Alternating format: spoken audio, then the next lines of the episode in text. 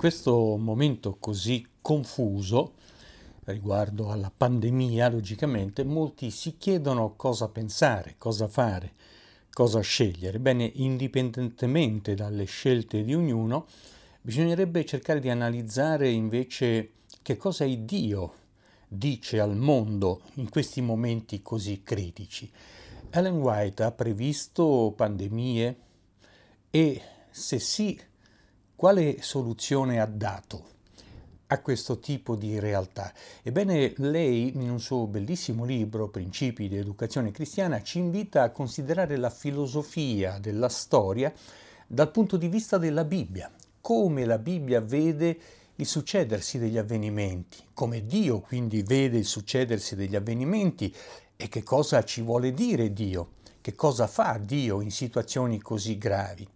Ella scrive: il potere che ogni governante esercita sulla terra procede dal cielo e la riuscita dipende dall'uso che ne viene fatto. Occorre capire queste cose. Queste cose sono chiaramente stabilite solo nella parola di Dio. E allora diamo uno sguardo alla parola di Dio. Cosa dice Ellen White a riguardo? Poiché ella si riferisce sempre, in ogni sua pagina, alla parola di Dio, a differenza dei falsi profeti che invece mettono in mostra le loro presunte capacità e i loro vaticini che spesso falliscono. Ellen White, sempre nel libro Principi di educazione cristiana, dice a riguardo di Babilonia, la grande città dell'impero passato, che Dio esaltò Babilonia perché questa adempisse il suo programma. Il monarca però non seppe riconoscere il potere che lo aveva esaltato. Anziché proteggere gli uomini, Babilonia li oppresse con orgogliosa crudeltà. Al re di Babilonia, che sarebbe poi Nabucodonosor, giunse la sentenza di Dio: sappi, o re Nabucco, che il tuo regno è tolto. Ecco, questa lezione della storia, dice ancora Ellen White, è insegnata da una meravigliosa rappresentazione simbolica data al profeta Ezechiele durante il suo esilio in Caldea. Ezechiele ebbe questa visione mentre si sentiva travagliato da tristi ricordi e da dolorosi presagi. Egli vedeva da ogni parte tirannia e ingiustizia e la sua anima oppressa gemeva giorno e notte, un po' come alcuni credenti oggi in questa situazione un po' particolare. In che cosa constava questa visione? Ecco, praticamente lui si trovava sulle rive del fiume Chebar, venne un turbine da settentrione, una grossa nuvola con un globo di fuoco che espandeva splendore attorno. E poi un trono con una persona assisa, degli esseri celesti attorno a questo trono e poi l'arcobaleno che era il simbolo della misericordia di Dio. Questo è il famoso carro di Ezechiele che molti ufologi hanno mal interpretato pensando fosse appunto un disco volante. Niente di tutto questo è contenuto nella Bibbia, sono solo fantasticherie che comunque affronteremo proprio nel momento in cui parleremo di Ellen White e gli extraterrestri. Vi sorprenderà sapere alcune cose. Ancora nel libro Principi di educazione cristiana, Ellen White spiega il simbolo che Dio ha dato nella visione di Ezechiele, come questo complicato ingranaggio era sotto la guida che stava sotto le ali dei cherubini, così il complicato gioco degli eventi umani si trova sotto il controllo di Dio. In mezzo alle lotte e ai tumulti delle nazioni, colui che siede sopra i cherubini guida ancora gli affari della storia. Ecco, per chi è angosciato e non sa che cosa riserva il futuro e addirittura il presente, tranquilli, dice Ellen White, la Bibbia insegna questa filosofia della storia. Tutti gli eventi sono nelle mani di Dio, anche quelli futuri che la Bibbia indica come angosciosi, angoscianti. Ancora Ellen White dice: oggi i segni dei tempi dichiarano che noi siamo alla vigilia di eventi grandiosi e solenni. Tutto il mondo è in agitazione e si adempie sotto i nostri occhi la profezia del nostro Salvatore relativa agli eventi che precedono il suo avvento. Il nostro è un tempo di straordinario interesse per ogni essere vivente. Poi aggiunge: governatori e statisti, uomini che occupano posizioni di fiducia e di autorità, pensatori di ogni classe, concentrano la loro attenzione su quanto accade intorno a noi e riconoscono che sta per accadere qualcosa di grande e di decisivo. Il mondo è sull'orlo di una spaventosa crisi. Poi aggiunge, per consolarci, gli angeli trattengono i venti della guerra perché non soffino sino a che il mondo non sia avvertito dell'incombente minaccia. Quando Dio darà ordine ai suoi angeli di lasciare i venti, ci saranno scene di rivolta tali che la penna non può descrivere. Ecco, noi oggi siamo tutti preoccupati per ciò che succederà nel futuro, per come si evolvono anche gli eventi politici, non solo quelli pandemici, ecologici, no? Cosa ci riserva il futuro? La Bibbia, Ellen White interpretando la Bibbia, dice tranquilli, tutto è nelle mani di Dio. E in un altro suo libro che abbiamo ampiamente citato nel passato, Il gran conflitto, alle pagine 610-611, nella numerazione originale dei testi inglesi, no? Dice, mentre una buona parte dei governanti sono attivi agenti di Satana, Dio ha anch'egli i suoi agenti fra gli uomini di Stato, e così alcuni uomini riusciranno a frenare la corrente del male. Quando l'avvertimento finale sarà dato, esso richiamerà l'attenzione di questi uomini, influenti, mediante i quali il Signore sta ora operando. Alcuni di essi accetteranno e saranno col popolo di Dio nel tempo di distretta. L'accetteranno, cioè accetteranno Dio. Ecco, quindi i testi che leggeremo sono in qualche modo espressi per annunciare una legge universale. Lei parla di una legge domenicale, ma sono testi che possono aiutarci in qualunque situazione di crisi e di angoscia. Cosa faremo nel mezzo del turbine? E non è necessario negarlo, la Bibbia parla di momenti angosciosi nella fine dei tempi. Geremia capitolo 30 versetto 7, lì dove parla di Giacobbe che è stato in distretta, ha avuto grossi problemi, dice ahimè, quel giorno è grande, parla del giorno della fine del mondo, no? Non ve ne fu mai altro simile. Come dice Daniele, come dice Gesù, un tempo d'angoscia come non ce n'è stato mai. Poi aggiunge, terminando, è un tempo di distretta per Giacobbe, quindi non è una passeggiata, ci saranno problemi, anche angoscia. E poi dice, ma pure egli, cioè Giacobbe, ne sarà salvato. Il popolo di Dio alla fine dei tempi passerà attraverso una distretta, l'angoscia, ma sarà salvato. Dio permette di radunare il suo popolo sparso, permette di far prendere delle decisioni ai dubbiosi e per portare in seno al suo popolo coloro che non hanno mai sentito parlare di queste cose. Ecco perché Dio permette anche momenti difficili e angosciosi. Ma in quei momenti Gesù dice, Matteo 24:33, così anche voi, quando vedrete tutte queste cose, anche quelle più angoscianti, sappiate che egli è vicino proprio alle porte. Un altro testo che si trova nel Vangelo di Luca, capitolo 21, versetti da 12-16, dice «Ma prima di tutte queste cose vi perseguiteranno, mettendovi in prigione. Ora voi sarete traditi perfino dai genitori, dai fratelli, dai parenti e dagli amici». Ci sono situazioni in cui voi dovete scegliere a favore di una cosa, a favore dell'altra, contro una cosa, e in casa vi diranno che cosa stai facendo. Tutti fanno esattamente il contrario e tu che cosa stai scegliendo? Gesù dice purtroppo anche in famiglia avremo coloro che si opporranno alle nostre scelte. E ancora sempre in Luca e sempre nel capitolo 21, dal versetto 12 al 15, addirittura Gesù rincara la dose, ma dà una speranza, che è poi quello che abbiamo sentito commentare e affermare da Ellen White. Gesù dice, vi porteranno davanti a re e governatori, in qualche modo dovrete rispondere della vostra disubbidienza alle leggi statali, ma ciò vi darà occasione di rendere testimonianza, dice Gesù, non abbiate paura, vi interrogheranno, ebbene molti sapranno in quel momento cose che non hanno mai neppure concepito, e sarete proprio voi con la vostra testimonianza a far rendere conto a queste persone di che cosa bisogna scegliere. Conclude Gesù, mettetevi dunque in cuore di non permettere, di non in qualche modo premeditare cosa rispondere a vostra difesa, perché io vi darò una parola e una sapienza alle quali tutti i vostri avversari non potranno né contrastare né contraddire. Dio ci dirà cosa dire in certi momenti, grazie a questa nostra fermezza, a questa nostra testimonianza. Molte persone, anche tra gli influenti politici, capiranno la verità e passeranno dalla parte del popolo di Dio. E per questo motivo spesso sarete accusati di dividere la Chiesa.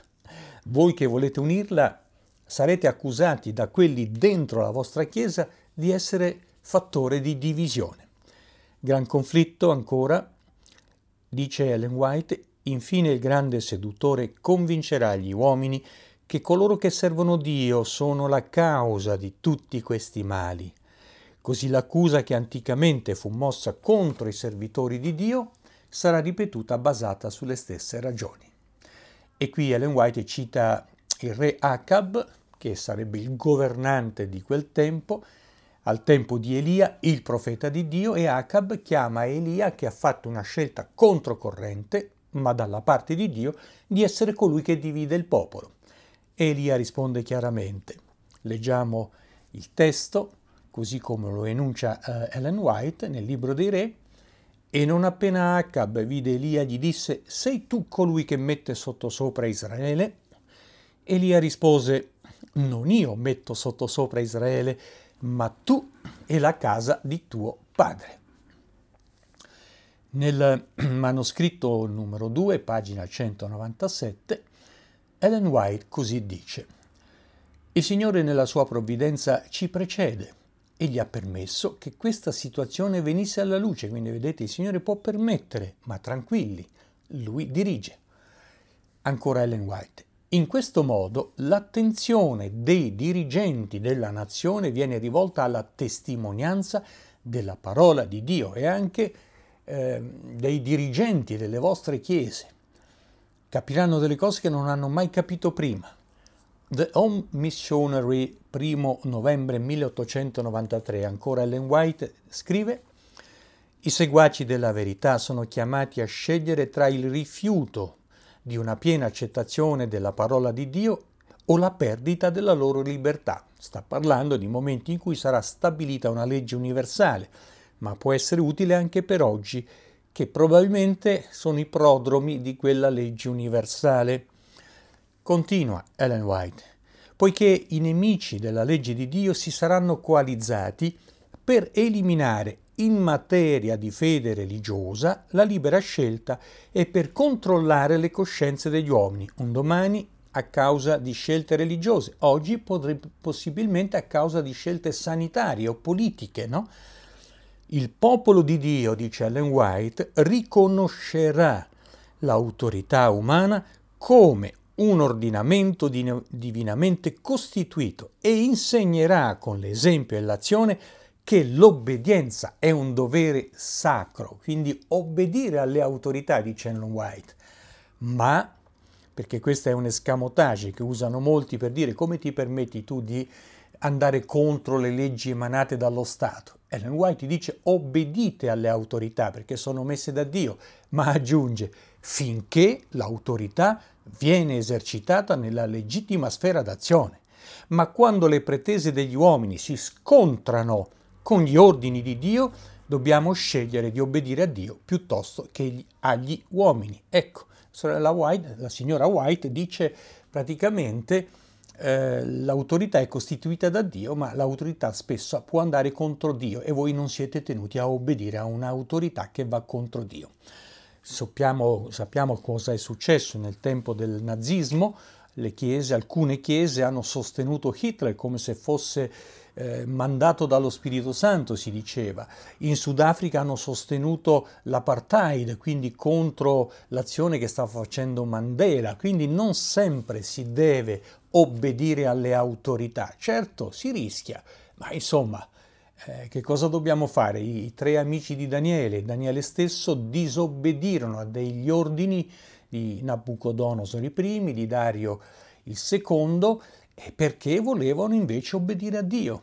vennero gettati nella fornace ardente, venne gettato Daniele nella fossa dei leoni, ma tutti furono salvati da Dio, perché Dio guida la storia e nei momenti più tristi, se Lui lo vuole, può salvare chiunque, perché è Lui che tiene in mano gli eventi della storia.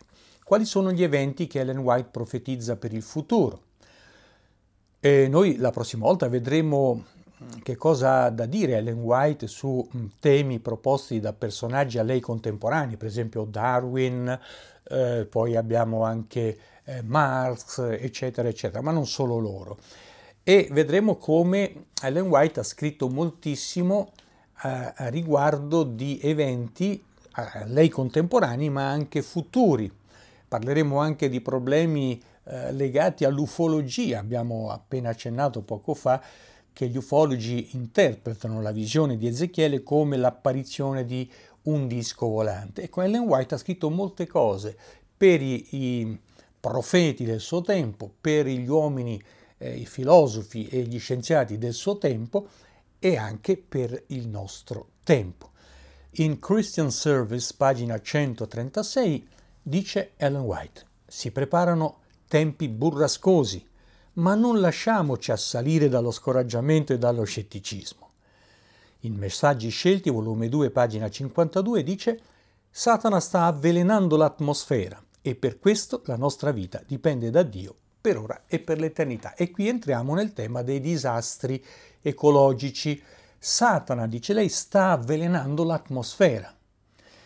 In Manoscritto 19, pagina 382, ella rincara la dose e dice: le carestie aumenteranno, le pestilenze mieteranno migliaia di vittime, pericoli circonderanno il mondo, ma Dio, continua sempre con la nota positiva, ma Dio esercita la sua potenza per frenare l'azione del male. Poi quando parleremo del male vedremo che cosa significa per la Bibbia e per Ellen White il male, perché molti dicono: ma se Dio ci fosse e agisce per il bene, perché permette queste cose? Daremo ampia soddisfazione a coloro che si pongono queste domande. Torniamo a Ellen White, Primi scritti, pagina 56. Proprio in questo sarà necessario confidare pienamente in Dio ed Egli ci sosterrà. Vidi che il pane e l'acqua ci saranno assicurati, non ci mancherà nulla, non soffriremo la fame, perché Dio è capace di apparecchiarci una tavola anche nel deserto. Ecco, molte persone hanno paura in tempi di crisi di non avere pane. Magari saranno licenziati per le scelte che hanno fatto e si chiedono: come faremo a mandare avanti la nostra famiglia? Ellen White dice, appunto, se fosse necessario, Dio ci manderebbe dei corvi a nutrirci come fece con Elia, o manderebbe la manna dal cielo come fece per gli israeliti. Cosa impedisce a Dio di fare cose eclatanti come quelle raccontate nella Bibbia per il popolo di Israele a noi oggi, che potremmo soffrire veramente a causa di licenziamenti, di persecuzioni, di mancanza di denaro, di cibo e di acqua? Il tuo cibo non ti mancherà, la tua acqua non ti mancherà. Gran conflitto, pagine 589-590, e qui arriviamo proprio al clou della narrazione pandemica. Satana si serve anche degli elementi per completare la sua messe di anime impreparate, gli elementi della natura. Egli, Satana, ha studiato i segreti dei laboratori della natura, e nella misura in cui Dio glielo consente esercita tutta la sua potenza per dirigere gli elementi stessi. È Dio che protegge le sue creature e che le mette al riparo contro la potenza del distruttore.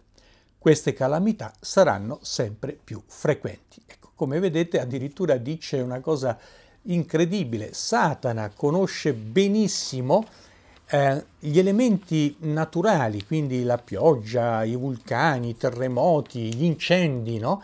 E soprattutto le creaturine invisibili, cioè i virus e altre porcherie di questo genere. Lui conosce tutto e ha studiato nei laboratori della natura. Ora, questa parola mi fa pensare a ciò che è successo a riguardo del Covid, no? E della pandemia successiva.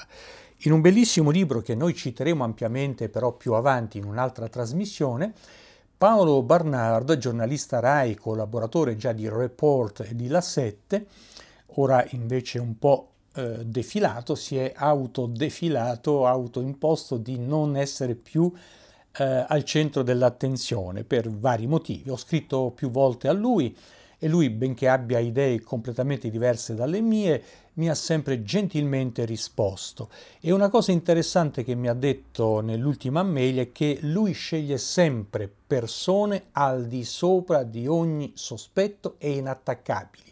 Quindi non è un complottista facilone, è un giornalista serio. Può avere le sue idee, lui è un convinto vaccinista, probabilmente è un agnostico, ma è una persona che ha ancora il cervello dentro la scatola cranica.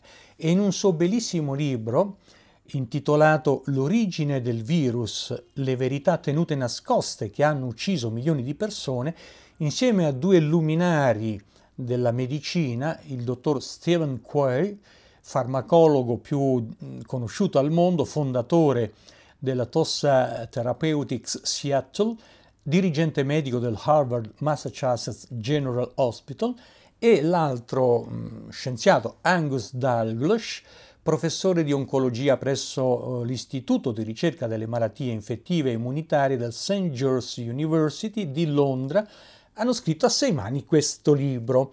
E che cosa viene fuori da questo libro, da questa loro ricerca? Che si è scoperto che il Covid-19 è un virus ingegnerizzato. Guarda caso, lo aveva detto due anni prima, all'inizio della pandemia, il premio Nobel Montagnier, diffamato da tutti, perfino un noto virologo, in un avvenimento pubblico davanti a una gran platea, ha ritenuto le affermazioni di Montagnier equivoche e lo ha praticamente etichettato come, scusate il termine, rincoglionito. Ebbene, dopo 2 anni tutti coloro che avevano attaccato Montagnier devono dare ragione a Montagnier e chiedere scusa.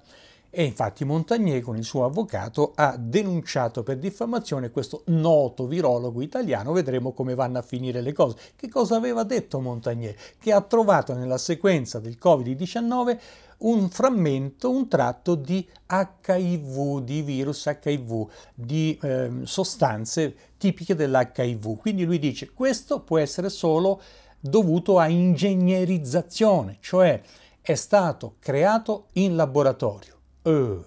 Apriti cielo, complottista, no? E invece Barnard, che complottista non è, che si è avvalso appunto dell'appoggio di questi due luminari, scrive nel suo libro, e vado verso la conclusione perché, ripeto, è materia di un prossimo incontro questo libro. C'è una congiura del silenzio di proporzioni epocali, scrive. Le caratteristiche di aggressività anomale e assolutamente uniche del SARS-CoV-2, quindi quello che ha prodotto il Covid-19, rientrano nel repertorio delle più azzardate manipolazioni genetiche sui virus oggi esistenti e mette in luce quella che conoscono gli addetti ai lavori come gain of function, cioè l'aumento della potenza di funzione di alcuni virus, che è una specialità proprio di Wuhan, del Wuhan Institute of Virology, e altri laboratori di biosicurezza in Cina e nel mondo. La virologa Zheng Li Shi sapeva del pericolo di questo virus che era stato ingegnerizzato, quindi creato in laboratorio, e sfatiamo subito il mito del fatto che qualcuno ha detto che sia stato sparso dalla Cina per mettere in ginocchio gli Stati Uniti. Non è così. È comunque sfuggito da un laboratorio di massima sicurezza cinese e ha devastato il mondo. Anche di questo parleremo, ne abbiamo già parlato in passato. Come ha fatto questo virus a sfuggire da un laboratorio di massima sicurezza? Lo abbiamo detto e lo ripeteremo. Quindi la virologa che ha trattato questo virus, Zheng Li Shi, sapeva. Alla fine del 2019, prima al mondo a puntare i moderni sistemi di mappatura genetica sul nuovo coronavirus che già mieteva vittime a Wuhan, la dottoressa è anche la prima che individuò un dettaglio ben preciso nelle proteine del SARS-CoV-2.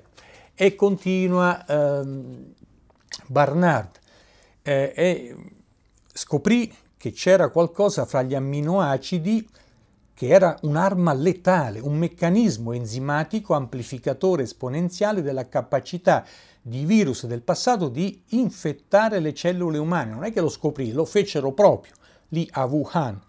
Nessun altro coronavirus nella famiglia del SARS-CoV-2, continua Barnard, possedeva una simile arma in natura. E solo nel suo laboratorio della dottoressa ci si era specializzati nell'inserimento artificiale all'interno delle proteine del virus di questo potente meccanismo enzimatico per fini sperimentali. E qui arriva il problema più grande che divide la comunità scientifica. Nel gennaio del 2020 la generale donna Chen Wei prese possesso dell'istituto. La virologa tacque e Barnard scrive: questo stato di cose è forse senza precedenti nella scienza moderna e ha condannato a una morte prevenibile schiere di vittime del Covid-19, poiché una diagnosi precoce dell'arma biologica insita nel nuovo coronavirus e comunicata dalla scienziata cinese agli organi sanitari sovranazionali ben prima del dilagare dei contagi nel resto del globo, avrebbe permesso loro di comprendere subito le vere dimensioni del pericolo e di attivare misure di contenimento assai più drastiche e mirate. E invece il virus lo si è lasciato insomma circolare liberamente per tanti motivi. I protocolli sanitari sono stati completamente sbagliati, qui entriamo nel clima politico non più pandemico, si è proibito di curare le persone con determinate medicine che potevano immediatamente risolvere il problema, invece si è lasciato che molte persone entrassero negli ospedali e in terapia intensiva proprio per protocolli sbagliati e forse per cecità, e non vorrei dire delle eresie, per calcolo politico e per tornaconti personali, perché se no dovremmo dire per ignoranza. Quindi è inutile che certi virologi vadano in televisione a inondarci di saggezza scientifica se loro stessi non hanno capito nulla. A meno che, ripeto, non ci sia un disegno sotto che sta diventando politico. Conclude Barnard. Non solo è ormai alla luce del sole che il SARS-CoV-2, e quindi il Covid-19, non può essere un virus nato in natura e spontaneamente saltato sulla razza umana. Si poteva evitare, ma così non fu a causa dei silenzi, degli insabbiamenti e dei giganteschi interessi politici che hanno visto la Cina e una parte dell'Occidente protagoniste durante la pandemia. Parleremo di questo perché si è scoperto che anche la variante Omicron, insomma, ha a che fare con qualche laboratorio. Quindi quando Ellen White diceva Satana ha studiato i laboratori della natura, vuol dire che Satana è capace di provocare disastri, pandemie e cose varie, ma ci si mettono anche gli uomini che gli danno una mano con i loro laboratori per infettare il mondo. È un tema molto delicato che dovremo ancora trattare in futuro, ma Ellen White lo aveva previsto. Pandemie, carestie e problemi ecologici fino alla fine dei tempi, sempre più numerosi, che porteranno le autorità a stabilire, come il Green Pass oggi, future leggi devastanti che assomigliano molto a una dittatura. Ne parleremo con dovizia di particolari. Grazie per l'ascolto.